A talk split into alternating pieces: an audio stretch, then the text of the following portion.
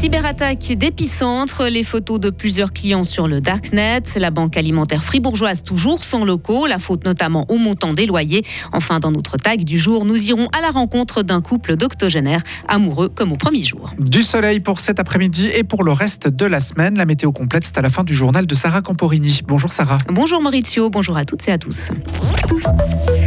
Les photos de certains utilisateurs d'EpiCentre ont circulé sur le Darknet. Un serveur de l'infrastructure à Romont a été victime d'une cyberattaque vendredi. C'est la police fédérale qui a découvert le problème.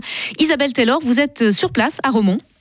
Oui, tout est tranquille aux abords de la piscine aujourd'hui. Pourtant, vendredi soir, l'ambiance était bien différente. L'appel de FEDPOL au gérant du site a sonné comme un coup de tonnerre.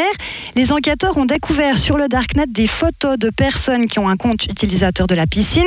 Il s'agissait de photos de profil et de photos de carte d'identité. Mais pour le moment, on ne sait pas comment elles se sont retrouvées là. La police mène son enquête. Elle n'a pas encore donné d'informations concernant les auteurs. Comme l'a dit ce matin Benoît Choba, l'administrateur du CO de la c'est l'association qui gère EpiCentre. On ne se demandait pas si on allait subir une cyberattaque, mais plutôt quand, tellement toutes les entreprises aujourd'hui sont touchées les unes après les autres. Il n'était donc pas plus surpris que ça, mais il a loué les efforts des informaticiens et de la police, car ce matin, il a pu me confirmer que les photos ont pu être retirées, elles ne circulent donc plus sur le Darknet. Ça, c'est une bonne nouvelle. Les 308 autres personnes concernées ne sont pas encore au courant. Elles vont donc recevoir un mail pour les avertir entre aujourd'hui et demain au plus tard. Comme le site en fait a été fermé, les responsables n'ont plus accès à la base de données des clients, donc la police se retrouve avec des photos de gens, d'inconnus, ne savent pas qui ils sont, et maintenant ils vont devoir les identifier les unes après les autres pour les avertir. C'est donc, Sarah, un sacré memory qui débute pour eux maintenant. Merci Isabelle, et c'est donc la cyberattaque concerne uniquement des photos, pas de mots de passe, d'adresse ou de numéro de téléphone. Les personnes concernées pourront poser leurs questions via une adresse mail. Le port du masque n'est plus obligatoire à l'HFR. Dès ce mercredi, le personnel de l'hôpital cantonal ainsi que les visiteurs pourront choisir de le porter ou non sur l'ensemble des sites de l'HFR. Une décision prise suite à la baisse drastique des cas de Covid-19. Le port du masque demeure néanmoins obligatoire pour le personnel et les visiteurs qui côtoient des patients souffrant d'infections qui se transmettent par voie aérienne. La banque alimentaire, toujours à la rue. Et le temps presse. Voilà 2 ans que le projet est en discussion. Plus d'un an que l'association a été créée et mois qu'elle cherche un lieu adapté à ses activités, à savoir stocker et offrir des produits de première nécessité issus de la grande distribution et des producteurs locaux aux associations venant en aide aux personnes dans la précarité. Un entrepôt de 600 à 800 mètres carrés, voilà ce que recherche la banque alimentaire dans l'idéal. Mais financièrement, c'est très compliqué. Christophe Gossgen, coordinateur du projet. Si on va chez des privés, les prix du marché sont à 150 francs le mètre carré par exemple. Nous, association à but non lucratif, actuellement, on n'arrive pas à payer les loyers et engager du monde en parallèle et faire des investissements pour des chambres froides, pour tout ce qu'il faut pour pouvoir ouvrir cette banque alimentaire. Donc, c'est pour ça qu'actuellement, on est un petit peu dans l'impasse et puis qu'on souhaite faire un appel large pour trouver quelque chose rapidement. Et l'État affirme soutenir le projet et rechercher des locaux adaptés, mais pour le moment en vain. De quoi susciter des questions de la députée du Grand Conseil Pascale Michel. Elle demande notamment au gouvernement si le site de l'ancienne caserne de La Poya est envisageable pour accueillir provisoirement la banque alimentaire. La situation financière des femmes ne s'est pour ainsi dire pas améliorée depuis la grève féministe de 2019. Et l'Union syndicale suisse déplore cette situation. Elle lance sa campagne en vue d'une nouvelle mobilisation le 14 juin prochain. Le monde du travail, ce sera le thème de cette journée d'action, avec donc la lutte pour l'égalité des salaires. Selon l'Office fédéral de la statistique, l'écart moyen des rémunérations entre les sexes était encore de près de 20% en 2020. Les jeunes socialistes déposent plainte contre l'UDC pour infraction à la norme pénale antiraciste. En ligne de mire, le dernier papier de position du parti adopté par l'Assemblée des délégués le 31 janvier dernier. Selon les jeunes socialistes, le texte contient, je cite, une argumentation néo-raciste inacceptable constituant une attaque directe contre la dignité humaine. Fin de citation. La procédure est en cours auprès du ministère public de Berne-Mittelland.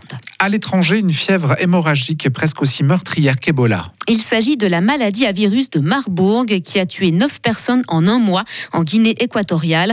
L'Organisation mondiale de la santé organise une réunion d'urgence sur le sujet ce mardi. Objectif, faire le point sur la situation épidémiologique dans le pays et sur les traitements et vaccins candidats disponibles. Les amateurs de pêche fribourgeois ont leur festival de cinéma. Et à moins d'un mois de l'ouverture de la saison en rivière, l'événement fait halte ce vendredi au cinéma Rex. Au menu, 2 heures de projection de courts-métrages autour de cette pêche ancestrale, la plus technique qui soit.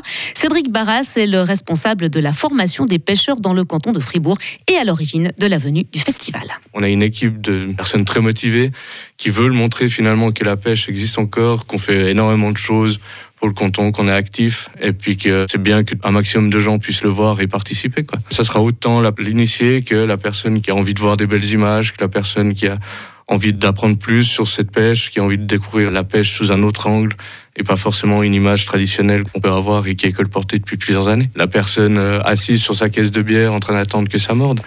Ce festival de films de pêche à la mouche a vu le jour en 2010 en Nouvelle-Zélande. Il s'est ensuite exporté en France et en Belgique et c'est la première fois qu'il vient à Fribourg. Et enfin, vous allez peut-être recevoir un bouquet de roses rouges ce soir où votre chérie vous emmène au restaurant. Ah oui, c'est la Saint-Valentin, la fête des amoureux. Si certains estiment que c'est une vulgaire fête commerciale, d'autres en profitent pour se rappeler pourquoi ils s'aiment. Car aujourd'hui, pas toujours facile de rester ensemble lorsqu'on sait que 42% des mariages en Suisse terminent par un divorce. Sandy Kaufmann est coach en amour. Pour elle, il y a certains pièges à éviter si l'on veut que son couple dure dans le temps. Vouloir changer l'autre. Je dis toujours, on n'a pas cette télécommande à changer l'autre. Si on se focalise en fait sur qu'est-ce que l'autre doit changer comme qualité intrinsèque, eh bien on va perdre beaucoup d'énergie et avoir beaucoup de frustration. Je dirais que la solution ici, ça serait plutôt de voir comment on arrive à fonctionner les deux sans forcément avoir besoin de changer intrinsèquement. L'autre chose, c'est de s'oublier pour la relation. Si on veut trouver des solutions gagnant-gagnant, ça demande à chacun des partenaires de pas mettre de côté ou de pas oublier son propre besoin. Pour la longévité du couple, ça vaut vraiment la peine de pas mettre de côté son besoin juste pour trouver une solution rapide. Et dans notre tag de l'info, à 12h30, on vous propose de faire la connaissance de Janine et Jean-Pierre qui fêteront cette année leurs 60 ans de mariage, les noces de diamant. Ils nous parleront de leur première rencontre, leur mariage, leur parcours, mais surtout, ils nous donneront leur secret de la longévité de leur couple. Retrouvez toute l'info sur frappe et frappe.ca.